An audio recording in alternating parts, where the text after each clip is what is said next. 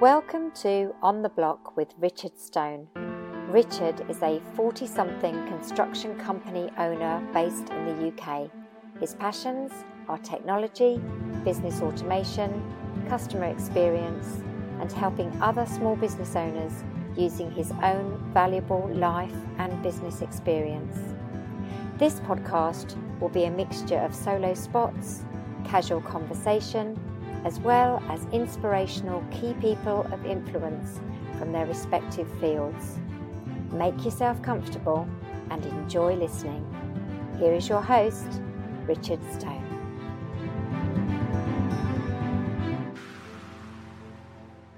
Let's get started. Right, so good afternoon and welcome to Richard Banyard from Optech.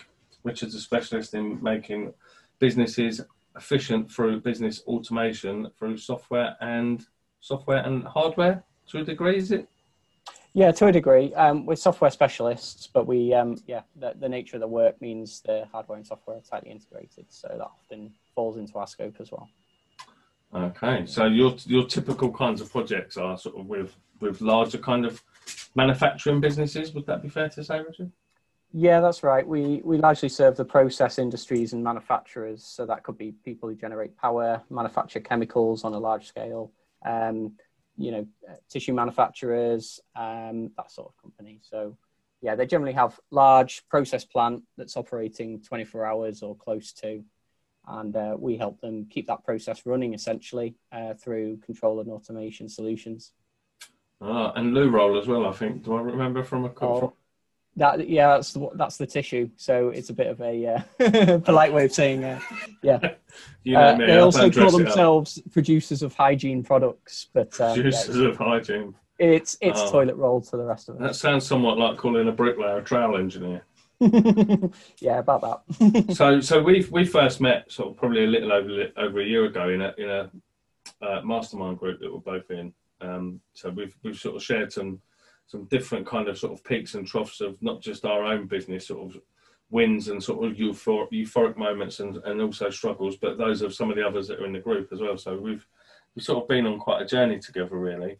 Um, and I kind of almost feel like I know you extremely well, but the, the, the listeners won't know you so well. Um, so I've, we've got some sort of questions that we t- we typically ask all of our guests, um, so that people can kind of build up a little bit of an audio rapport with you. So if we start with some of them first. So I'm probably assuming you didn't want to go into business automation as a five year old child. So what was it that you actually thought about doing? What was the first sort of job that you ever thought about? Um, I don't know if I was five, probably a bit older, but architecture appealed to me actually. Um, I've always been quite into aesthetics um, and obviously wandering around your environment as a child. Um, you see a lot of buildings, you go into a lot of rooms. Um, and the whole kind of design of spaces uh, did fascinate me for quite a while. Um, then I, um, I found out how long the training was um, and looked for a few other options. Settled on accountancy as a good uh, as a good one, uh, good one because uh, a few people assured me that'd be the way to get rich quick. Um, now I'm glad I didn't take that route either, of course. But yeah, um, so yeah, I went first for the um, the, the, the, dream, uh, then the hard numbers, and I've settled somewhere in the middle probably. Ah, okay. That's quite an quite an interesting change because architecture is very much about actually how things look, and it's very visual, isn't it? As opposed to actually sort of software and accounting, which is very much kind of in the traditional sense, probably before before it became softer in the last sort of few years. It was very much kind of numbers, spreadsheets, graphs, forecasting sort of documents. So interesting, an interesting change. So, yeah. So we know what you do as a business. What do you do to get away from business? What's your favourite pastime or hobby? Uh, probably my favourite pastime is riding a single speed mountain bike, um, but I also like running in the hills as well. So where single, I live in the a single yeah. speed mountain bike. Wow, that must be that must be. I mean, I see them when, when I'm in London, like looking at jobs and sort of supervising jobs and stuff. We see them quite a lot. There's a lot of single speed bikes around London, but but where you live in Derbyshire, that must be quite challenging, I would imagine, isn't it? Riding a single speed bike.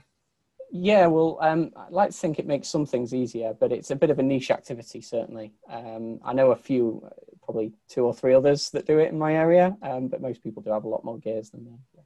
What's um, the advantage it, of, of only having one gear? Um, well, the way I see it is, um, you know, I'm a grown man uh, and I spend hours, sometimes longer, you know, days of the week, um, basically riding a bike up and down hills to go wee, essentially. Um, so the whole activity is a bit inane anyway. Um, so yeah, if you're not careful, you end up spending a lot of money and having a very sophisticated machine just to ride between trees as fast as you can and hope not to hit them. So I, essentially, it just helps me. It simplifies the process a bit. You know, I ride my bike to relax, switch off, and uh, you know, remove myself from the stresses of mechanical things that don't work all the time and that sort of thing. So a single speed mountain bike keeps it simple. Um, it is slightly harder work up the hills, but yeah, it's it's worth the effort when you get to the top. So uh, yeah, it's. Uh, I like that. I can, you know, I'm a big advocate of the KISS principle. I was taught it many, many years ago by a really good mentor of mine, and it's always stuck and it's always served me really well. So, yeah, I totally get, I totally get why you would, uh, why you would want to subscribe to that, given the complexity of some of the stuff that you do on a day-to-day basis. So, yeah, so single speed mountain bikes. There we go. So, dinner with a famous person. Who would it be? Where would you go? And what would you eat? Oh, blimey! You know, I've not been asked this question ever before. Um, I'll have to have a, just a quick think.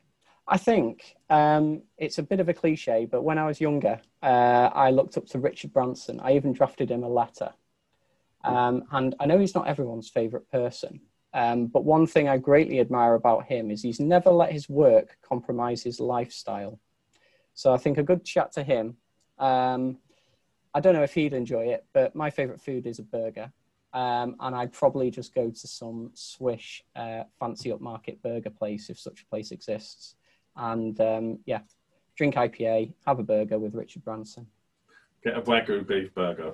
I took some clients there to, um, oh, where did we go? I went with Mr. Sando, good mate of mine. Oh, what was it called? STK. Wow. That is, yeah. that is, if you've not had Wagyu beef burgers, you've got to get on that. They are absolutely out of this world. I will, I will make a note now. yeah, they are like, mate, you will never look at another burger the same again. Trust me. They are. sounds good. Yeah, really. Wagyu beef is like phenomenal. Yeah. So, so what advice, if you could give you advice to your twenty-year-old self, what would be the one thing that you would say? I think um, get out your own way. Uh, is what I often say um, because you know a lot of the time, especially when I was younger, I worried a bit too much about um, well what other people perceived of me, of course, as probably most of us do. Um, but also I had I had an expectation of what I needed to do um, based on uh, you know prior experience, my upbringing, and things like that. Um, and a lot of the time that serves us well, um, but in a few instances it really hasn't. And I've uh, hit some dead ends, uh, let's say, because I followed a path that wasn't really what I, if I was true to myself, I, I would have um, I would have chosen. Um, and I think I think the same advice can be true of, of, of once you've got the business, you're up and running, I'm, you know, a technical guy. I like getting involved in the detail. Uh, you know, I'm as comfortable coding a website as I am, you know, uh, going and doing the day job. So um, I often try and do it all myself. And that's one of my great failings still, uh, but I am getting better at that. So I good think advice. that's it's one of the crucial things. Yeah, good advice. It's, it's something that I um, put on one of the obstacles. I don't know if you were there um, a while back. I, um, I, we've got an office at home, and I was sitting in the office upstairs at home, and I was on the optical, and there's like there was eight or ten people in this room. And one of the guys was, was just blatantly in his own way. You could just see he was like in his own way, and I sort of called him out on it because that's part of the benefit of being in the mastermind group. And um, he was like, he wasn't very accepting of it, and I, I sort of got a bit firmer, and he was hmm. like, mm. And then I got a bit firmer. and in the end, I was like, "Get the fuck out of your own way." And um, it was quite funny because when we'd finished the call, my wife came upstairs and she was like, "Who are you just talking to?" And I told her, "You can't speak to people like that." I said, "No, trust me, that's what he needed." She was like, "If one of your coaching clients actually asked you that, I'd be aghast if you spoke to them like that. You can't talk to people like that." I said, "Sometimes people need." That's what people need. Sometimes, sometimes people just need to be told and it's the one. It's not. Well, there's not much that we don't agree on, but that was one of the things that she was like, "I think you ought to probably have toned it down a little bit." So I would say it's extremely good advice for some people and very poignant for people at certain points. Um, and, not, and, not, just when they're young either. And you know, when people are in business, sometimes, especially people that are starting off on their own and growing and growing a business and then looking to sort of scale it, quite often they are the bottleneck. and it, it, it, it's very difficult to actually see that when you're immersed in it yourself. I've been it. I've been the bottleneck um, of many No, different definitely. brands. Corona, Australia. I've been all sorts of bottlenecks in my time. Yeah. Um, but so yeah, that's a really great tip. Mm. So And you see in these growth curves of companies, you know, often, you know, people reach a ceiling of complexity or whatever lingo you want to give it. But ultimately, it's the business owner and they need to release something. They need to outsource or they need to let go of a particular responsibility. To, Yeah, to massively. to the stage. I was involved in a conversation on LinkedIn. I was it's either yesterday or last night. I can't remember. And some a guy a guy had got a business. It was done about ten million, um, and he decided to bring in an, an MD. Um, and he was he wasn't going to sort of step into some great grandiose chief operating officer or some other self-appointed title. Um, he was just going to step aside and Mm. literally just he was just going to be stay as the director, but he's going to bring this guy as MD. And there was loads of people, and it was like it was quite a popular post. There was like hundreds of comments on it, and people saying, "You're mad! What are you doing? You shouldn't be doing that." And people were, were getting quite sort of harsh with some of the criticism. And firstly, I just found it astonishing because none of them know any of the reality, so they're not entitled to or qualified to have an opinion. But actually, I thought, "Do you know what? Fair play to you, mate, because what you've done is recognise that actually your skill set's great and it's got you to where you want to go. But where you need to go next, you actually need the skill set that you don't currently have. So while- while you're busy acquiring it, bring someone in who's got it. What an absolute legend move! Yeah. and I, I just found it staggering that, that, and some of the comments were from people running big businesses, like seriously, like big businesses that are floated. You just think, Wow. wow, that is actually staggering that you're giving out such shit advice to people because why would you not do that? Actually, I think that hats off to you for doing it. Yeah, totally, totally. And you know, a lot of the time, you know, you say they're in big businesses and things. They've got that support structure, so Mm. they've never maybe had to make that decision if they've come through the ranks a little bit. Mm. So, uh, one bit of advice someone gave me because, um, well, I know we both deal with big businesses. Um, just talking about it earlier, um, is you know, a lot of the people that have got pretty high profile positions in in large organisations, they've not been through the same journey you have. Um, and that's quite right. They've always had this support network potentially around Mm. them, so they have avoided some of this stuff. Yeah, it's fascinating actually. Matthew Syed talks about it in his book Rebel Ideas about diversity.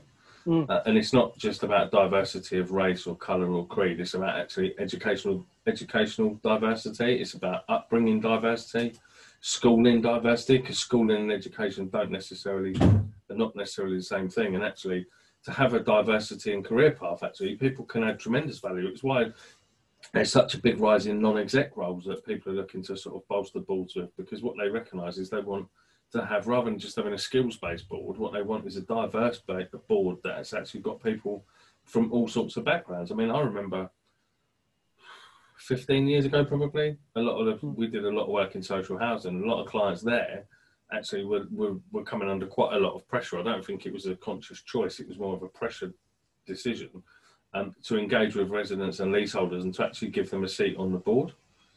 And some of the changes that were made as a result of that were absolutely brilliant, really, Mm. really good. And that's that's a, a you know a really early example of people sort of wanting to sort of promote diversity across the boards of businesses, and and that's what you need because you know it, it's a very diverse world out there, and everybody and every every you know we all need to be represented, and the better balance you've got, the far better decisions you're going to make. They might not always Oh. be the right decision, but they'll certainly be far more balanced.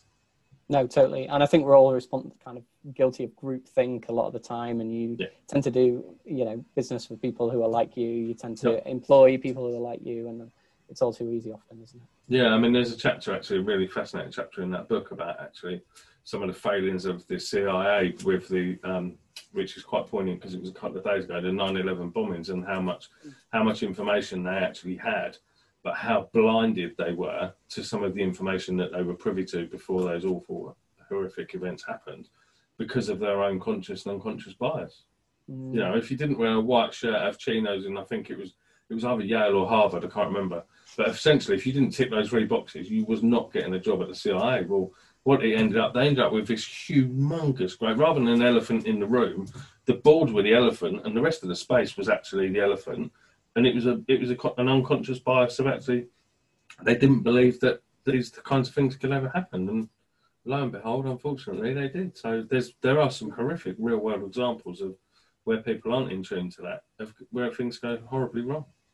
Definitely. Yeah, So, it's massive.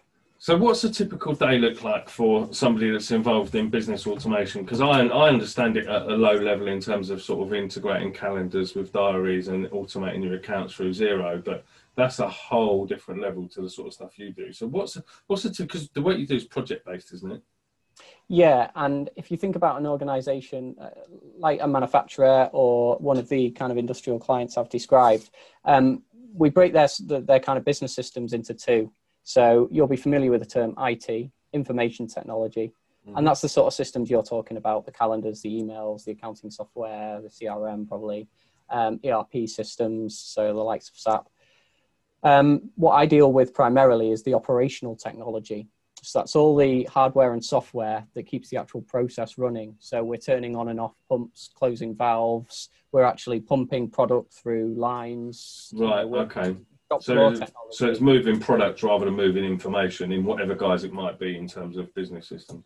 Exactly. But then now, of course, the, the biggest advantages uh, are available to the companies that integrate the two worlds. So, you know, when your customer places an order on the website, automatically that's passing a, an order down to the shop floor without any human involvement. And likewise, as the goods are shipped out the door, the relevant information is passed back up to the business systems and then you know the invoices sent out or whatever. Um, so uh, more and more it's about integrating all these systems. So it is passing data but that data is related to kind of physical things if you like for me. Mm. um, so what's the normal day look like? It's it, it's pretty varied. Um, you know sometimes i'm in my home office like now uh, other times I'm, you know, wearing jeans and a t-shirt, scrambling around in muddy cupboards and cabinets, um, pulling cables and um, and wiring things up, uh, trying to fault find and things like that. So it, it can be a bit of everything, and that's one of the reasons that uh, I'm still doing the job actually, and why I came into it is because of the variety of processes you see. Um, you know, it's fascinating to see some of these plants. Um, another big part of my day is driving around, of course, but I won't talk too much about that because it's not very exciting. But um, yeah, the, the traveling um, the length and breadth of the country. Exactly. Yes. Yes. But when you get there and you you know you you're getting things working again, or you're helping you know un- unlock some value for the customer. You know they've got a new capability on their plant or what have you, um, or you are you improving some uh, some process, and that's when the, the rewards come, and that's that's the, the good bit. So do you actually sit down with people and actually look at look at and map out their process, or is that already done and you just have a look at it overall and say, well, actually, if we we could automate certain parts of it, where does your involvement and where's the kind of ideal point for you to actually start? Because presumably that must, depending on where you get involved, must affect the potential value that you can add. Yeah, and that's a great question. So uh, different organisations I deal with have different amounts of expertise in house already. Um, so some will have a dedicated uh, engineering team um, that look after all the control technology already. And in that case, they generally give us pretty well defined specifications, um, and we work to those. We'll often um, be more expert in the technology, and they'll be more expert in their process. So there'll be some collaboration around that. Um, but then we've got other clients where you know either they, they they're, they're not the size or they've never had that engineering capability and then we really are you know an, an, outsourced engineering function for them. And we're getting involved with management discussions around strategy around the life cycle of the plant and you know how we best kind of invest in automation in a targeted way to give them the best return. Um, and that's the you know those sort of discussions are what i'm I, you know that's the, the nice bit for me. And that's where we can really help people because um, a lot of the decisions um, you make in, in, in buying this equipment, you know, the equipment's going to be installed for potentially 30 years. Um, so if, if you don't make the right specification decisions, uh, make sure it's compatible with the right things and meets your needs now, you know, you're living with that asset for quite a mm. long time. Um, and you're not going to be able to necessarily afford to replace it before it's, um, it's mm. due for uh, kind of replacement anyway. So yeah, that's, that's, that's where we uh, can really help, I think. And potentially, if you do get that wrong, then actually you've got 30 years of pain of walking past that piece of plant every day thinking, well, if only we'd done this or if, if we'd done that. I mean, it's that whole world. I mean, I was the whole business automation world. It was quite interesting because I'd actually forgotten about it.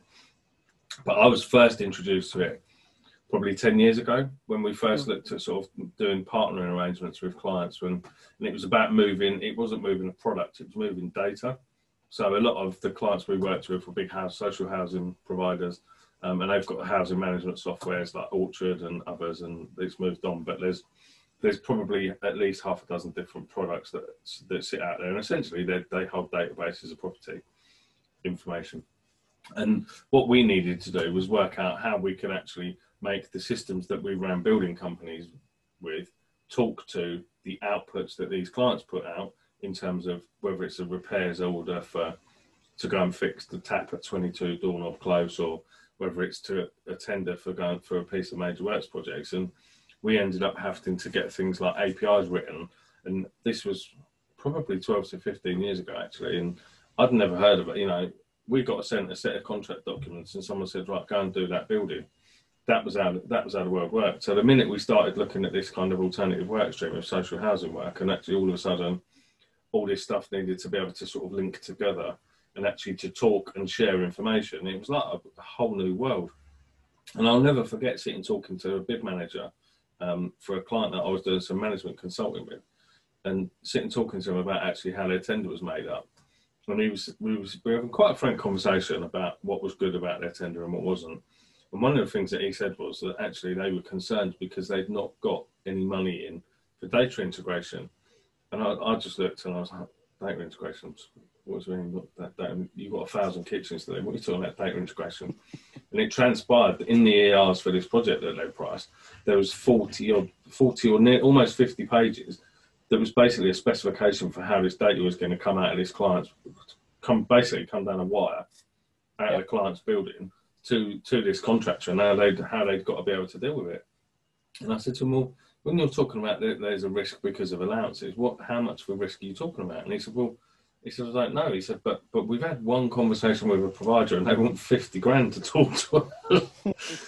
and I said, okay, that's that's quite a sizable hole. And I said, well, did did nobody sort of pick this up? Was there not like a technical review of the ERs when the bid landed and somebody said, well, hold on a minute. You know, in the same way that you'd look at the contingency and say, well, okay, A54, there's a 200 grand contingency, bang that in the prelims. The, that document tells you what you need to be pricing for. And he said, yeah, but nobody knew, and we were too scared to ask the client, so we didn't put anything in for it because we didn't know what to allow. We just thought, oh, we might have to buy a couple of computers. yeah, so literally, they thought they were buying a couple of computers, and you know, it's like three, four grand because at the time computers were sort of two grand. Yeah.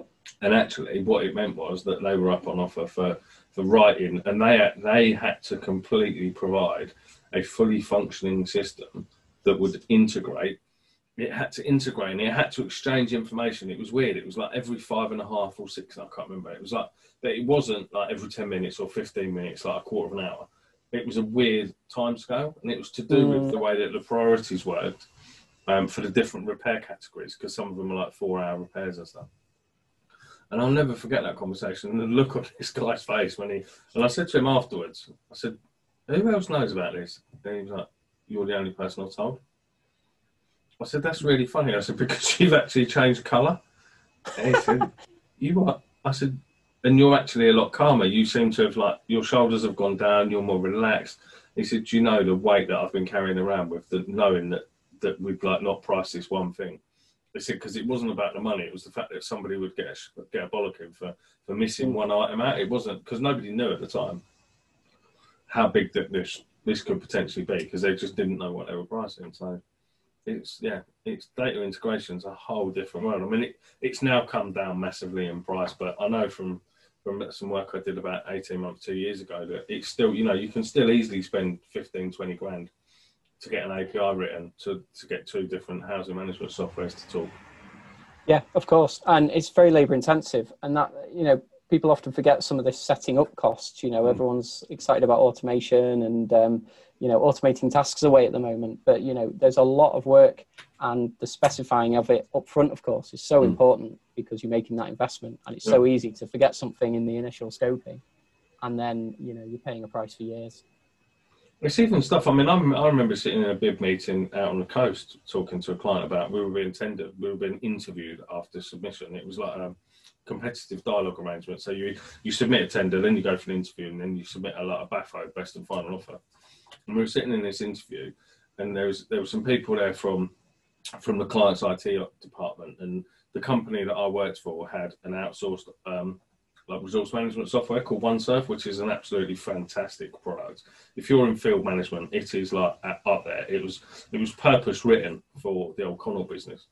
Um, and one of the guys, the guy, I think it was the guy that wrote it. Um, when he when he sort of left Connaught because they went bust, um, he sort of bought the put his house on offer and did a deal and bought the software, and then has since sold it back into various other different providers. And it's an amazing bit of kit. And we had a couple of people from that business talking to the client, and it was the rest of the bid team was just sitting there thinking they may as well be talking Swahili because no one really knew like what this conversation was, and they were talking about programming languages and different sort of like the word canvas must have got used about 20 different times. I've no idea why. Still don't know what it is to this day. I've got visions of a big bus full of baked beans going down the road, but I'm sure that's not what it was. Um, but yeah, they had this this fascinating conversation, and they shook hands at the end of it because it was before coronavirus, obviously. Mm-hmm. And um, and it was it was great, and the feedback was, yeah, these people really know what they're talking about. They're great business, and it was like, oh, but you didn't win the bid. So, was, so we know about the automation, but there was bits that bits that they were uh, we got picked to the post on. So it, mm. I think it's only growing, and it, it seems to be growing, and it, it's all, it almost feels like in. And I'm not a big fan of like creepy horror movies, but you know, you get that scene where the tentacles go out and they sort of start sort of going further and further and reaching, and their reach gets bigger. Business automation to me feels very much like that. Yes. Yeah, totally. In the same way, you know, computers will have done and things like this is, you know, yeah, very much, so, much everyone works on a computer. But before you tell, you know, anyone in a trade they're going to work on a computer, and they'd be like, "What?" um, Do you know some so, still are?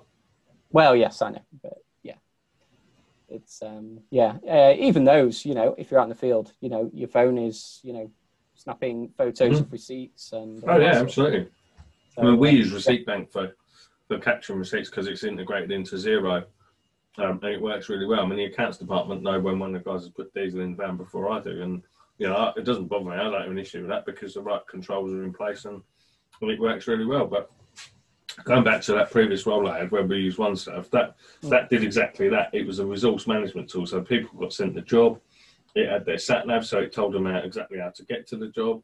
It had the project. You could upload photos. You could look at photos of any previous work that had been done. Just the power of that software. I mean, there's other people that are in that market. There's another business called Big Change there's a couple of others that do sort of like resource management out in the remote field. But essentially, if you've got a modern smartphone in your hand, that's more powerful than than any kind of computer these days because it's at the point where it's at the point of service delivery. Yeah, yeah, and this is what people forget is it, they think automation is going to kill jobs, but it just allows you to concentrate on the job actually, mm. and all the admin. You know, oh, yeah. remember when we used to print out maps before driving somewhere oh, so that yeah. we'd have like hilarious how much time yeah. and paper everyone wasted printing out Google Maps. Like, but they were never optimized to print properly. So if you did AA route planning, you got 14 pages to go from like Birmingham to Manchester, which is about three motorways. Yeah, exactly. You could write it on the back of a post-it note. But if you did route planning, you got 14 pages of waste paper, and, and it was also like inkjet printers. So it was about sort of enough ink to write, I don't know, 6,000 letters. And it was just, once you'd got there, it was crap. You threw it in the bin and you never used it again. Yeah, so, exactly. It won't go that way again. Hit load of traffic. Yeah, so. so. there's tremendous value in in the kind of. So so is that something you get involved in, or your stuff is solely about actually automating the actual sort of almost like the production line, I guess, isn't it? Yeah, but I mean that's that's the bit of automation in industrial automation I'm really passionate about. Is you know a lot of people think it's robots and the robots are going to replace a human. So you buy a robot, there's a human gone. No, to me, um, it's all about in the humans, we've got lots of, in us humans, I should say, um, you know, we've got lots of experience, lots of expertise. We can see context, we can make decisions based on, you know, the data we've got available and the context and the history, etc., very quickly. And, um, you know, it's going to be a long, long time if they ever do get there that um, machines are going to be able to do it as well as we can. So for me, it's about equipping people to better serve and better, you know, better, better build the business essentially. So get people off things like moving, you know, boxes from position A to position mm. B with a pallet truck and get people onto, you know, okay, well, let's zoom out, look at the whole warehouse setup. How can we optimize this? And it's going to take a few people to brainstorm with all the information about, you know, how long the different things take, uh, where things need to be for what duration, in what shape and things. And it's, to me, it's about empowering people. Um, you know, we don't need a man, you know, a supervisor up in the top office with a with an Excel spreadsheet now everyone's got all the data to make decisions on their phones. Mm. So that's the bit that I get really passionate about. Is you know, there's often a bit of reluctance to embrace some of this stuff, but you know, the opportunities when you do are just so huge, and everyone does benefit, even if they uh, you know might have to shuffle around between companies a little bit before they find their niche.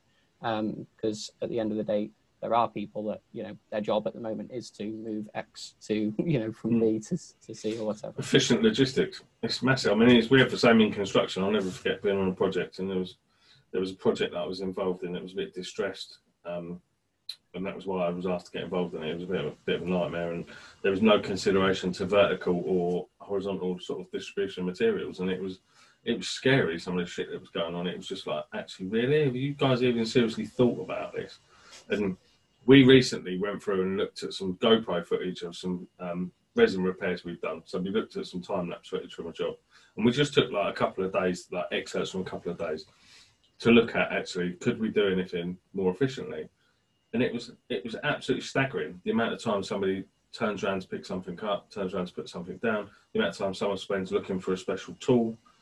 Mm. And actually, just sitting looking at that footage, I was like, wow, there's some massive gains that we can have out of this. And that's something as simple. And I'm not downplaying what we do because what we do does add tremendous value to our clients' buildings, and that's why they like, that's why they appreciate what we do. But it's repairs of buildings. You know, it's not particularly complex. It's certainly not as complicated as producing like 100 million toilet rolls or 6,000 jars of coffee. But even in what we do, there's a real world example of actually just sitting back and taking a little bit of time and looking at something there's ways that you can make that more efficient. I mean, I was talking to a bricklayer a couple of weeks ago um, on social media, and he actually he did something not dissimilar. Um, he filmed himself laying bricks, and he's now changed his whole, whole setup on site. He's leaving site an hour earlier. He's not bending and twisting half as much, and he's laying 100 plus more bricks a day. Mm. What an absolutely fantastic outcome! Not just for for his health, but for his well-being, for, for his career, for like you know, he, like he said, I want to still be able to pick my kids up when I'm 60. You know, not be like hunched over like my daddy's and like my back's buckled. So, you know, automation yeah. and the opportunities that that it presents. You know, you they exist in any industry. You just got to be prepared to look at them and be open and honest about actually what could you do better. So the question that I would ask you then is that in the environment where you work and you automate stuff, and like we've, we've sort of touched on that robots and stuff. Do you think the automation makes it a safer environment, or do you think people maybe become a little bit complacent because the system's got it? It's fine. It's a great question, and I think you know, I think it comes back to the fact that how you consider the automation, and you know, I say it's the same as a hand tool or any any other tool that people use. Um, it's it's not the automation that's not going to just it's not going to be our savior and it's not coming to destroy us. How we choose to implement it is going to determine it. So you know if you implement automation badly it's potentially going to be dangerous. Mm. likewise if you consider things properly and plan out um, you know then you can make things a lot safer it's certainly going it's certainly already removing you know millions of people probably from hazardous environments and workplaces that were never really suited to, to, to, to humans being there, but we've had the relevant PPE or protection mm. measures in place. Um, and that's one way it can really drive down cost. Uh, but at the same time, like you say, you see you see bad examples all the time. You see these big industrial accidents. Remember Buncefield on the yep. um, on the M1. Yeah, it's you know, not far from us at Hemel. That that's massive. Exactly. That was like, felt miles away what went wrong? You know, all the protectionary measures were there, but humans just overrode them. Slash, didn't see alarms. Slash, it's always a catalogue of measures, but you know, at the end of the day, um, you know, highly automated systems, mm. um, but we still have problems. So it's always a lorry driver locking his locking his truck, wasn't it, with, with remote control yeah, rather exactly. than putting the key in. Yeah, so there's procedures in place, and there's you know monitoring systems to monitor what he's up to. But I'll never forget. I remember that. A for two reasons. A because it's quite close to home, but B we were doing a job for um, for a big big landowner, and the building has ironically just been flattened to make way for some flats. So I can talk about it now, and there's no issue with um, anybody pulling me over it. So I will disclose it. But we did about we did a job for, job, and it was about a mile. It was at the other end of Maylands Avenue in Hemel Hempstead, for anybody who knows it. Um, and it was called Viking House. And we did we re-rendered panels on the outside. We refurbished all the windows. We decorated it, fully scaffolded. Um, it was a big, quite a decent sized job. It was a quarter of a million quid at the time. You know, Kenyon's was like a 10, 15 million pound business. It it wasn't a massive job, but in terms of my business now, it would be. Um, and we so on our contracts we have like start the job, you get it finished. That's practical completion. Twelve months after practical completion is end of defects. You do an inspection. Anything that's like defective with your work, you put right, and you get paid your last moiety of retention, which is normally about two and a half percent. So it's a sizable sum of money. You know, there's enough money there to to warrant you going back. Two weeks before the end of our defects period, Buncefield happened. Right. So for for about six or eight weeks, we weren't allowed to go to site and do do the defects inspection, which to be honest didn't really bother us because you know we were all like, double busy anyway. Anyway, about sort of four weeks later, we get this letter from the client saying that um, they've got some issues with the building uh, and the way that the windows were overhauled, and they'd like to talk to us about it on site. Well, basically, the blast from Buncefield had caused no end of damage to these windows, and it was quite apparent what had happened um, and they they thought that they were going to have a chat with us about maybe we'd like to make a contribution to sort them out. you cheeky buggers. And, you know, it was like, what will people not try to sort of hang their hat on to get out of paying the bill? Wow. But also, I guess automation is like anything, isn't it? I mean, I'll never forget watching, a, I think there's a documentary, um, and I only saw part of it about the how automated some of these big like parcel factories are. It wasn't a documentary. I'll tell you what it was. It was a Ken Loach film, and it's called Sorry We Missed You, and it's about the life. And if you've never seen it, I would urge you to watch it. Mm. And anybody, anybody that buys a load of shit on Amazon like we do, um, and like most people do, which is why their share price went up or their value went up over lockdown. Um, it's about the life of a, of a parcel delivery driver, a multi-drop delivery driver. Okay. And the inner workings of them places is just absolutely staggering, just how automated and how optimized their storage is. So they've got stuff that's like probably 80, 90 foot in the air. Well, you'd never get that with like a hand with a normal forklift and a normal guy in there because you wouldn't. It just wouldn't be practical. So it's no wonder that we're seeing more of these kind of like big mega warehouses being built because the more those kind of automated systems can run, I guess you know, the more that they can fill every square inch of space almost. Yeah, exactly. And I've I've had a, a I've been lucky enough to have a tour of a few Amazon facilities, and that I just wasn't expecting them to be as vertical as they are. Mm. And you're right. You know, they have to be close to population centres, so the land is pretty expensive land that they're using, and yeah. they've just got to be as dense as possible. So everything goes up a lot more than you ever imagine. Uh, yeah, it's nuts. And it's like how quickly they can get from from you clicking on your screen to that being dispatched is just staggering. Mm. It's and I'll never forget probably probably 10 years ago now um, I was doing social housing kitchens and bathrooms, and the client I was working with, we, we had a nominated kitchen contract, kitchen supplier, and the client was getting a really bum deal. And we had a chat with some people, some alternative suppliers. We put a proposal to the client. They said, "Well, let's go and look at some of these factories." And we went to one, and it was like, it was almost like two geezers in a field knocking out kitchens. It was shocking. And you walk past them. We walked past this mock up, and they were like, "Yeah, don't look at that. That's shit. That's for students." And we were like, "Okay, well, can we have a look around the rest of the factory?" And Black was like, "Yeah, this is it." okay. and we went up. We went to another one up north, and we did this over sort of two days. And it was, it was me and uh, one of the contract managers, who's one of my direct reports, um, and we had two people from the client, and we went around four factories, no, three factories, and because um, one of them, the incumbent supplier, declines to um, to afford us the opportunity for a discussion because I think they just thought that they were going to sort of just carry on. And we went to went to um, one of the other suppliers up north, and that was like a whole different ball game. I mean, it was nothing like Amazon. Don't get me wrong. This was not not a heavily automated business, but it it was automated to a degree. Um, but they'd clearly got everything absolutely ticked off, even down to the point they've got their own truck wash with cameras in it. And it's weird the things you remember. And I said to the guy, I'm not being funny, but what's the reason for, for having your own truck wash? Because as we'd come off the motorway, there was like a massive truck wash like a mile away. And this this thing they've got in their in their site, which admittedly their site was massive, but they could have made better use of the space. And he said it's really simple. He said every set of boxes, when the wagon and drag comes back, goes through that. And it's not because we want it to look clean, because but we do, because we could do that down the road. It's about managing our quality, and the fact that it goes through that when it comes out the other end, we open the back door of the box to make sure it's dry, because obviously it's going to be like storing kitchen carcasses and stuff for probably sort of two weeks. If it's leaking, that's you know potentially a couple of hundred thousand pounds worth of stock in there.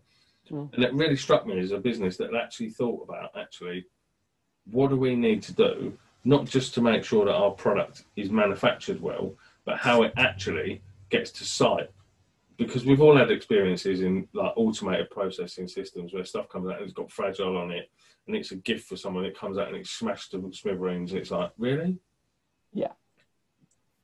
But I guess kind of the more businesses sort of get better at sort of business and stock movement without like automatically, the less you know because uh, those kinds of systems don't typically go wrong, or or typically go far wrong go wrong far less, I would imagine, than Bob with the forklift who's got an hangover because England won the football the night before, or or the hockey, or the rugby, or whatever sport he might Bob might watch, or or or Bobette, or whatever they're called. Let's not be let's not be sexist. Um, but is there is are there any statistics about actually the, the the reduced instances of those of any sort of issues along those kind of lines by taking the person out? Yeah, I mean, it really depends on the on the process, of course. Um, so, I mean, I haven't got any to hand because generally we're working pretty tightly with the customer by that right. point, and you know, it really is dependent on their um, on their um, process. But mm. you know, quality is a huge driver, um, and not just you know, it's a bit like your kitchen example, but controlling your supply chain as well. So one thing a lot of manufacturers don't have much control over at the moment is okay, they've got a product, great, they've shipped it the customer complains or before it's got to the customer there's a there's a quality issue maybe. Often there's just no traceability of where the input materials came from that made that product because maybe mm. they've got several suppliers of raw materials or have you. And that sort of traceability um, is huge. In some markets like pharmaceuticals of course you've got to be onto that. Um, but in other places there's just there's, it's just non-existent. Um, and uh, you know actually i've been talking to someone recently who's in the um, meat trade um, so pork products in the UK. Okay. Um, actually, individual pigs aren't tracked, but batches, lorry loads of pigs mm. are. So, you know, there's a lot more that can be done even there with the food chain where you'd think it would be quite highly uh, kind of traced um, to, to, wow. to, improve the resolution of the tracing. So, so, so, individual pigs are not tracked, but my understanding is cows and sheep are, though, aren't they? Well, so the farm that it came from is, yep. but the individual sheep. So what you can, what you know is, you know, this came from this farm Right. You know, its its individual journey, if you like, is is, is not known, and that sort of information can be can be golden mm. because you know you don't know, you know, the quality, the amount of meat you've got off that carcass. That that mm. sort of is it's, it's not. Oh, there's a whole world, there's a whole world of so KPIs I imagine that you can yeah. start looking into. And of course, the quality issue. So yeah, there's there's a lot of opportunities there, and it's it's it's often a big driver for what we do. I can imagine. I mean, that whole. I mean, it's not something I know a lot about, but my wife's godmother's. Um, the she was chair. I don't know if she still is of the Royal Livery Company of Butchers and Drivers. Oh, okay. Like, yeah. Seriously, like highly regarded in the meat industry, um, and she's now um, buying director, I think, for Ocado. Um, so yeah, what she doesn't know about that sort of industry, and it's quite fascinating actually, because one of the things that, that I've heard, not just from her, but some of my my one of my my mum's family um, quite a few of the guys in that side of the family used to work for Rank Xerox, delivering and installing and commissioning photocopiers and servicing them. Um, but primarily concerned with like the delivery and the install. Um, and they always used to say, in the one thing that they always used to agree on, was that the cleanest environments were always pet food places, far more mm. than food that was for human consumption. Wow. And I was always I was always astonished at, at, at just why that would be the case. But it just it, apparently it just is. It's it's quite quite widely accepted that that that is the case. I'm just, what's your experience of kind of hygiene in in these sorts of places that you're going into? I mean, you talked earlier about sort of crawling around in the dirt, and mm. I don't imagine that modern day factories, even before COVID nineteen, but I would imagine now they must be absolute shit shape and Bristol fashion, aren't they? Because because of sanitation and stuff. Uh, it depends on the product as well and how how they're managed. You know, uh, some places are absolutely spotless. Um, other places, if they're generating power or, like I said, the tissue manufacture process generates a lot of dust. Um, there's a lot of water involved. Um, so by its nature, you know, they have you know, there's a machine probably bigger than a football pitch, and um, you know, at one end it's the wet end, and there's a lot of water, and at the other end is the dry end where you've got you know dry tissue paper, and then somewhere in, in between that process, you've got all that water going somewhere. You've got all the dust and things that is generated by the, the drying process. Okay. So there's quite a lot involved in that one, and then you know generally these industrial environments, uh, you, you know, if you're if you're generating power, people are doing that in pretty pretty amazing ways these days. They're burning rubbish, they're burning hay bales, they're burning all sorts of things, um, mm. and you know that those processes, they, they you know, they, just the inputs. So getting deliveries of wood pellets or getting mm. deliveries of rubbish. Um, all that stuff, it's got to go somewhere. So yeah, and that, I suppose that generates quite a lot of dirt and dust, doesn't it? Those kind of the, the raw materials, if you like. It's um, yeah, that's often the, the, the, challenge is, is kind of handling all that and automating the processing mm. of it without, yeah. So, yeah, they're not always the cleanest, but it's the nature of the beast a little bit. And generally, where they need to be clean, they're kept pretty spotless. Um, kind of the finishing end. Mm. Like. So, where do you see the future for automation? I've got to say, Richard, that at the start of this conversation, I was like, I'm not sure how interesting this is going to be, but I'm absolutely fascinated because you must get to see some absolutely amazing the inside of some amazing places that I mean, okay, I know there's there's TV programs about kind of like amazing, like the chairman goes for a day behind the scenes, and but I'm not convinced that you ever really get to see the full picture. But you must see warts and all what really goes on in some pretty spectacular businesses. Uh, yeah, and that's that's um, yeah one part of the job I really enjoy, of course. But yeah, I can't remember your question now. You question? If you had to pick one, what would your favourite be? What my favorite like your favorite plant? kind of like plant Oof. i don't know i think um you know the power generation for me is is pretty fascinating because this is it's kind of a cop out because there's quite a lot of different types there um, so just seeing the various mechanisms um, and the economics of it as well you know um, we're getting into storage now and things like that um, so the, the it pays people to consume electricity store it for a few hours and then give it away to people again. And you know, the economics of that, I find you know pretty pretty. Well, uh, that's just blowing my mind. Sorry, what what do they do? They use electricity. So you're, you're familiar with the idea of economy seven electric yeah, yeah, yeah. at home. So electricity is cheaper at night mm-hmm. than in the day when everyone's getting things coming away. Um, and you've heard of battery storage, and people combine battery storage with solar or wind energy yes, yeah, yeah. it's seasonal.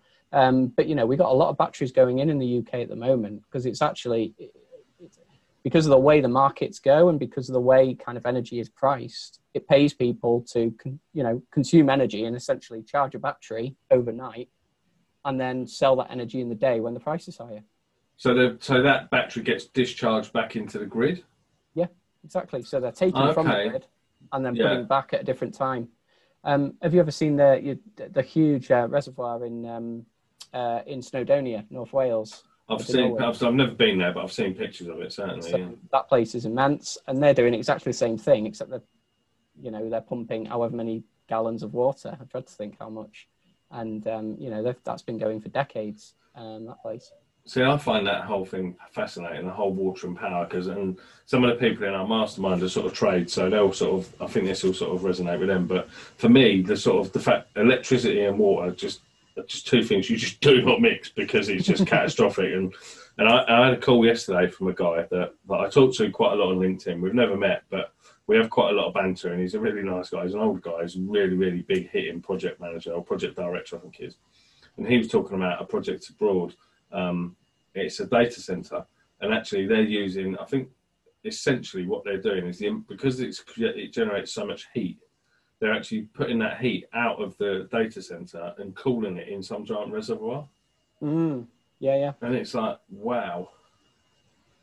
It's some of these big super projects are um, the tech that sits behind them is absolutely fascinating. Oh yeah, um, exactly. And once you get into kind of energy, it, it does get really fascinating because there's so many like opportunities to be more efficient with it. Mm. You know, heating stuff up and cooling stuff down is one of the most energy intensive things. So if you can put a data center next to, um, you know, a housing estate that needs heating, mm. um, or even a swimming pool that needs heating, um, you know, uh, you'd be surprised just in a hotel how much you can be efficient with, you know, excess heat going to from the air conditioning, uh, going to, to heat the swimming pool and that sort of thing. Yeah, I suppose if it, I suppose it, it comes down to what point do you make that decision. If it's made when you're when you're moving lines around on a bit of paper and writing a spec, it's relatively easy to do. But trying to trying to sort of integrate that retrospectively is probably I would imagine it's probably cost prohibitive. I would have thought because the yes, amount of years you'd need to sort of have that on board and running efficiently would be far longer than potentially maybe the lifespan of the building or the purpose of, oh, or, or, even maybe just the lease. You know, because some of these buildings are leased, aren't they? Yeah, yeah, exactly. And that's quite an interesting, you know, where the cycle we are in the UK. You know, we're putting a lot of new power generation assets in at the moment as we're, you know, decommissioning old uh, mm. kind of fossil fuel plants and putting in greener things. So we are we are actually in a we've got a good opportunity now to change the way we're doing things a bit. So. Yeah, I must admit, I remember I didn't work at Langs very long, but I did, and, and one of my the sad things I never got to work, never got to go and visit. I worked on some, some amazing projects, um, but they've got a couple of nuclear jobs, and I never got to go and visit one. And I saw some pictures, and I've got a post that I've drafted for next week about actually because they're building a new facility at Hinkley at the moment, and they've got the world's mm. biggest crane there. And this thing is oh, like, I saw that, yes, it's like out of this world. This thing, it's it's like, I mean, I, I remember they had it at, um, at Earls Court when they were doing some demolition over the top of the rail and I remember literally get coming out of the tube, looking up and seeing this thing. I was like, "What on earth is?" I thought stepped onto a film set. This thing was massive, and it was like I can't remember how long. I can't remember how many days. I'm not going to quite figure because I can't remember, so I'll be guessing. But the, just the time to sort of rig this crane up was absolutely phenomenal. And I think the ballast on the back of it is like 40, 40 foot containers or something. It's like the size of it is just absolutely gargantuan and it's mm. you can see that there's some big heavyweight money being put into kind of like the next generation of where our power is going to come from. But yeah. the one thing that I was talking to the guy about, and it was only a short conversation yesterday, was actually the amount of the more data centers we're going to need, and presumably that's something that's pretty fundamental to you. Is actually because you need you need to look at what data these systems produce to be able to work out where to where best place to sort of make changes. Do you? And presumably the ongoing storage of data is a, is a really valuable asset, isn't it? Yeah, well, this is it, and this is now the next kind of thing. It's it's huge, and people have been doing it in business systems for a long, uh, a bit longer than industrial systems. But already, you know, there's years worth of historical data people are storing in data lakes or you know whatever you want to call it, the cloud. Essentially, it's server computers somewhere, isn't it? Mm. Um, and you know, the, the amount of data we um, we produce and store uh, is only going to increase, and its value is is is, is huge. But the um, the challenge with that at the moment is you need quite a lot of historical data to run algorithms on, so the machine learning algorithms can learn the trends and mm. see see the opportunities for improvement. So you need this big data set before you see any return. So there's quite a lot of upfront cost for some uh, some businesses, yeah, and that's where all these cloud data centers, you know, the um, the Amazons, Microsofts, and Googles of this world are sort of kind of renting space to people, fairly cheap on the on the surface. But I you know, I try to think how much some people are paying in subscriptions to keep all their data. It's um, it's pretty. No, it's not. It's, it's it's scary. I mean, we're a tiny little SME, and and we are paying, and it's it was it was quite staggering because I literally, I mean, we've got a guy that does ours, and we've got a really good setup, um, and he he rang me about, probably about six seven weeks ago, maybe a little bit longer, and said, "Rich, I think there's something wrong." He said, "Your data has jumped by 14 gig in a day. He said, "What? I think can I jump on your machine and have a look?" And I was like, "You've got remote access, you just do it." But he's he's got, got really really high integrity, and he wouldn't ever just do it. He wanted like permission to do it, and um, it transpired that we just downloaded f- four media cards for the drone footage. That's all it was. Literally, we've been out filmed four jobs that we were bidding for over the course of three or four days. Not put we'd strip the strip the assets onto. Um, like I'd, I'd, put some on my phone. Some of the guys have got them on their phones, um, just for sort of like social media stuff. But we'd not put them onto our actual sort of like OneDrive server. So mm. we literally, I just sat there and banged the whole lot on, so we'd got that got that sort of that data security, and we knew exactly where it was. Um, but he was like, "Yeah, we need to have a rethink." And I mean, we're paying about two hundred and fifty quid a month just for like backup data storage. Well, if we're paying that as a small SME building contractor, geez, I dread to think. I mean, I don't. I mean, the economies of scale are massive, I'm sure, but uh, and we're probably not somebody that's ever going to purchase our own data center. Not unless you call two servers in a shed a data center. I like the idea of a data lake, though. That sounds. Can we have a data swimming pool? What's a data lake? A data lake? Well, it's just a big database essentially. So this idea that you know, think about your own business. You've got all these all these cloud-based tools now. They're all storing data, um, mm. and you know, as a common pool, you've got all this data. It might not be accessible in one place, but there's um, so you know that's a big piece of work for a lot of companies now. Is you know, okay, so we've got you know the accounting software's got this amount of data. You know, the production mm. software's got this amount of data, and getting that on a common platform and running analysis on it. You know, if we're looking at a power station, say, how much they generate depends on the ambient temperature in a lot of these processes. So you can trend the weather against the production of the plant, against the quality of the input materials, and you know, and you can start to trend and predict oh, wow. the performance of the plant through the year. Um, because say if you're burning, you know, wood or hay bales or whatever it would mm. be, you know, it's going to be drier at different times of the year. Yeah, of course it is. Yeah. All, all that stuff, and you can start to really get clever about predicting and forecasting. Um, and that's just the tip of the iceberg, of course. Um, you know, if if England have played on the Sunday as you've suggested, you know, is the morale of your workforce lower on a Monday morning in August or whatever? And you can start to really chip into, you know, some of the some of the impacts on your business and how you can affect them. So, I mean, that yeah. that's the impacts of that are really are really being felt at grassroots level. I mean, I've got a couple of people in my social media network that are in the tree surgery business, um, and one of them I'd go as far to call a friend. We get on extremely well. Um, we always like work together when we can. Um, he's just an all-round really lovely guy. Um, and he, they, they're now in a situation where they're actually selling their wood chip on for people to actually use to generate electricity. And for them, that's like game changing because some of the kit that they're spending money on, you know, it's like 20, 10, 20, 30, 40, 50, 60,000 pounds and upwards. And these guys are sort of small, very small businesses with maybe like two or three staff. And what it's doing is, is having that kind of additional income stream is allowing them to invest more back into their businesses. So they're not all like swanning around in Range Rovers and stuff. They're, they're going out buying new bits of kit, new plants to make them more efficient.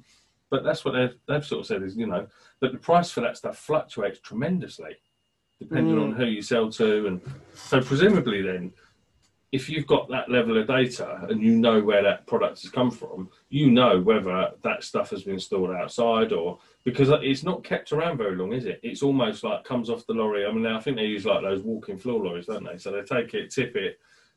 I don't think it's stored. It's not like it's put for a kiln to dry it before they burn it, is it? No, no. Well, it depends on the plant, but yeah, a recent example I've been to, you know, literally it comes off the lorry and potentially within hours, it's it's you know it's it's, it's burnt its energy.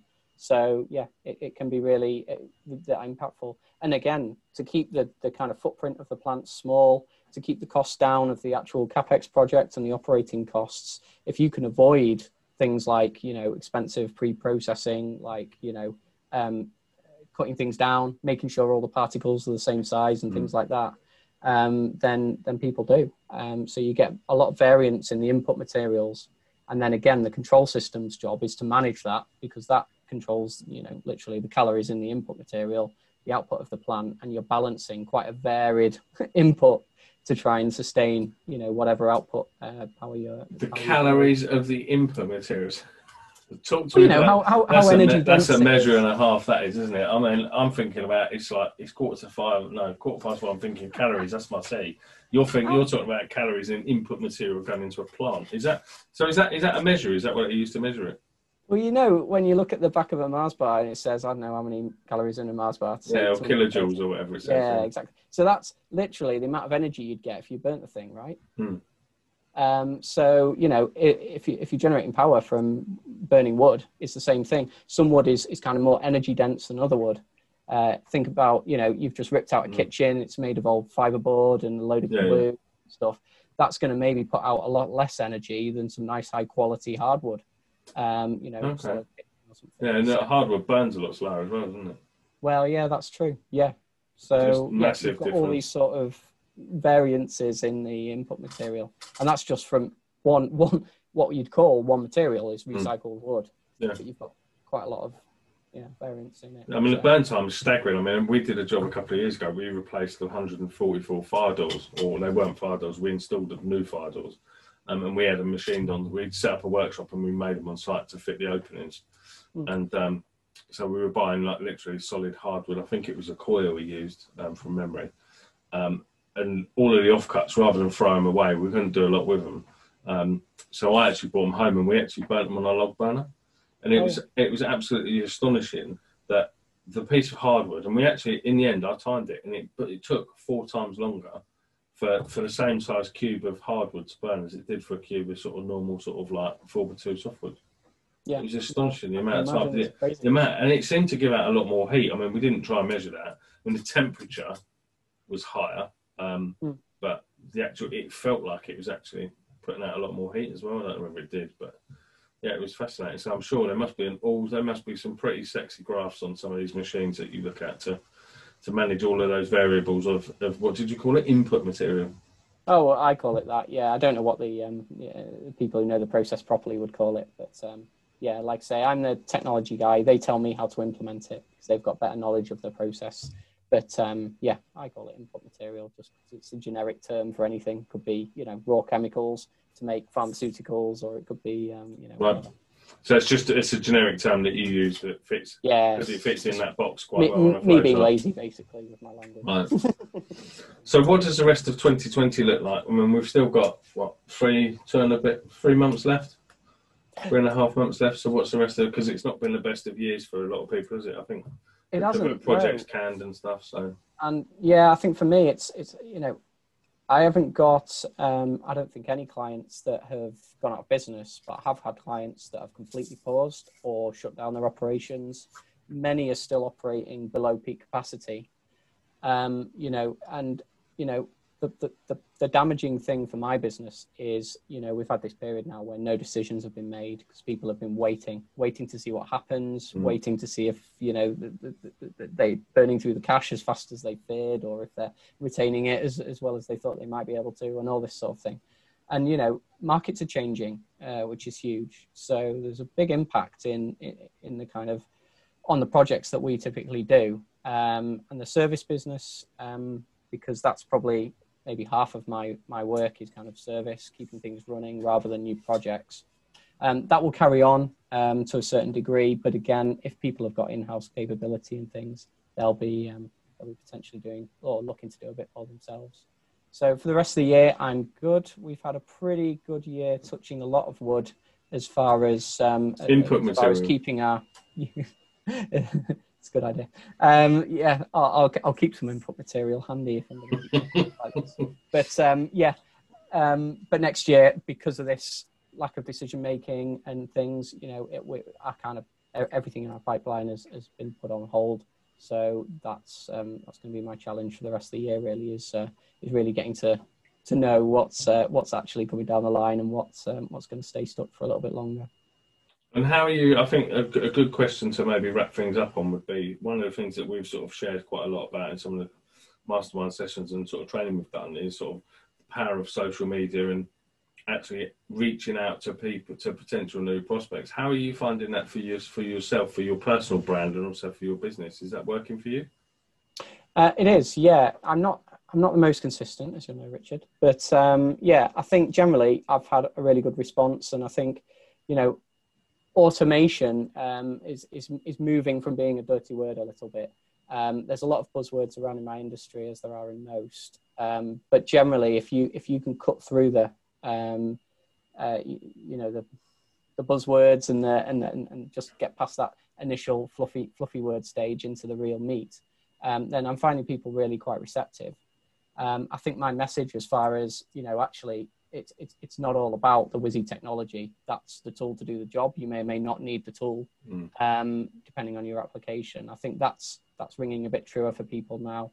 Um, before they before they were like the decision is, oh, should we automate or not? Now the decision uh, since since the COVID lockdown and what have you is a bit more like, right, we need to automate, um, but how do we do it? Um, mm. Is the discussion I'm starting to have. So yeah. And the bigger customers that were already fully automated or highly automated um, you know that their, their, pressures remain really uh, it's, it's, almost like they've got, they've got a it's it's not like a normal recession if i can say that because we've got the kind of additional people uh, problem that you don't get when just money dries up. Mm. but um, i think you know there's, there's, there's there's some big challenges for everyone i think coming into the next year isn't there So I um, think so. I think the people that are going to be the best place are the people that people will remember as being the go-to person for for whatever that the products or services they provide. And one of the things that's quite apparent from sort of seeing your and watching your sort of social media journey is that that you're kind of you're you've almost sort of developed a kind of a bit of a a bit of a, a more authentic brand voice about you and who you are and actually what you personally, Richard Banyard, bring to to Optec and what Optech provide. Um, Mm. It's it's almost like you you you seem to have sort of successfully managed to actually make automation interesting for people. That automation is not it's not their industry. It's not something they're actually involved in. Um, it's not something they know a lot about. But actually, you've made it almost an interesting subject, and, and you've made it more more engaging for people. I think. Have you found that you've had much sort of feedback from people outside of what you would be your typical customer? Oh, certainly, and that's one one reason I'm finding it hard to read how successful I'm being is because you know um, I- I'm finding my message is quite you know and what I speak, I use quite generic terms or I try to. Uh, I'm you'll probably laugh at that because probably it's weird all. lingo and, and buzzwords, but you Makes know a lot of the sense to do it. principles, you know, a lot of the principles that I apply to my using technology are principles that you can apply to a business at a, management level or the you know even your personal life. I guess you know you've you've got to control what you can control um, and, and and know what you can't. Uh, leave that alone. And I think automation's that that thing. You know, it's it's just a tool to allow you to do things. Um, if, if if you think of it as this big beast uh, that can either help or hinder you, uh, that's not a useful thing. It's um, so I don't know. Um, maybe my message is is just as muddled as this statement, but I think generally um, my message gets through. And uh, yeah, if nothing else, I'll share a few nice pictures again if I uh, manage Yeah, to. it see seems to. So, so I've got one last question, and it's a massive curveball, but it's really appropriate, and I've got to ask it. So, growing up, one of one of the films that I quite liked was Top Gun um, and Days of Thunder, and I can't remember which one it's in. I think it's actually, in fact, no, it's not true. I can. It's in Days of Thunder, um, and there's a there's a conversation with Tom Cruise, who plays a racing car driver, um, who's a bit out of control and um, his girlfriend, I think it is, says to him, "What is it about what you do?" And he says, "It's the feeling of being in control." And she dis- dispels that completely with the statement that actually, I won't use the exact terminology, but uh, you're a bit of a wally um, because control is just an absolute illusion. No one's in control. There's no such thing as control. It's all it only exists in your headspace. So, given somebody that does what you do, how does that statement ring true with you? Oh, I think that's that's really great. Actually, um, it will stump me for a second, though, won't it? I think you know what what we say about our, our stuff is it's all about at at the end of the day. Um, my job is to get the right data to the right person at the right time, so they can make a data-based decision, essentially. Mm-hmm. Um, so that's all we can do. Um, yes, there's going to be stuff that come and hits us. We all know that this year, don't we? But you know, if if you've got as much information about what you're doing, you know what you can control and what affects you, uh, then surely you're in a better place than if you didn't. And I think, um, yeah, we're certainly not in control of our uh, of our destinies to to the extent of um, external factors, Nope. uh, but we certainly are in how we respond to them. And being equipped with all the data is uh, is going to allow you to do that to the best of your abilities. I couldn't agree more. I mean, that whole thing about automation, I mean, that goes right away into sort of automation of business and your accounts and all sorts of, things, especially when, you know, curveballs like Corona sort of come along and to be able to actually know where you are financially within a matter of minutes because you've got automated books and everything's done is the power of that is huge. And I guess it's the same for people that are running these massive plants when all of a sudden toilet roll demand goes up massively. It's about just having control and having that information to be able to make educated and informed decisions, isn't it? That's exactly it. Yeah. Yeah. Cool. Well, I've thoroughly enjoyed our conversation, far more than I ever thought I would talking about automation. Um, Okay. I've actually found it fascinating. Yeah, massively. And actually, it's good to actually talk to you and put the human side into actually what you do because I think that's really important at the end of the day. That's your customers are human beings, aren't they? And that being able to Yeah. actually sit and have that conversation with them, that's where you can add the real value is looking at what they do and actually how you can actually make it work better and run run better and get a better outcome from. So thank No, you ever so much for your time. No, thank you. So if people want to reach out and connect with you, whether it's because they want to talk to you about careering down hills on bikes with only one gear, or whether it's because they want to talk to you about automation. Um, I've got your LinkedIn profile and stuff. Is that is that the best way for people to reach out to you initially, or would you rather they come via your website? Or LinkedIn is fine. If you want to go straight to booking a call, you can use the website. But yeah, um, Cool. I'm on LinkedIn uh, almost incessantly. Not quite as much as you, but um, yeah.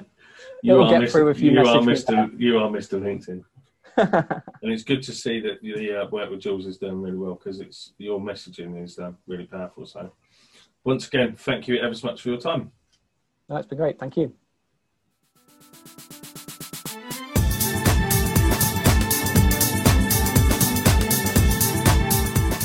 Thanks for listening to the On the Block podcast. We hope you enjoyed the show. To find out more about the work that Richard does, please visit his website www.stonecontracts.com. And if you enjoyed this podcast, then please leave a rating and review on the platform you use to enjoy his show. Thanks for listening and see you soon on the block.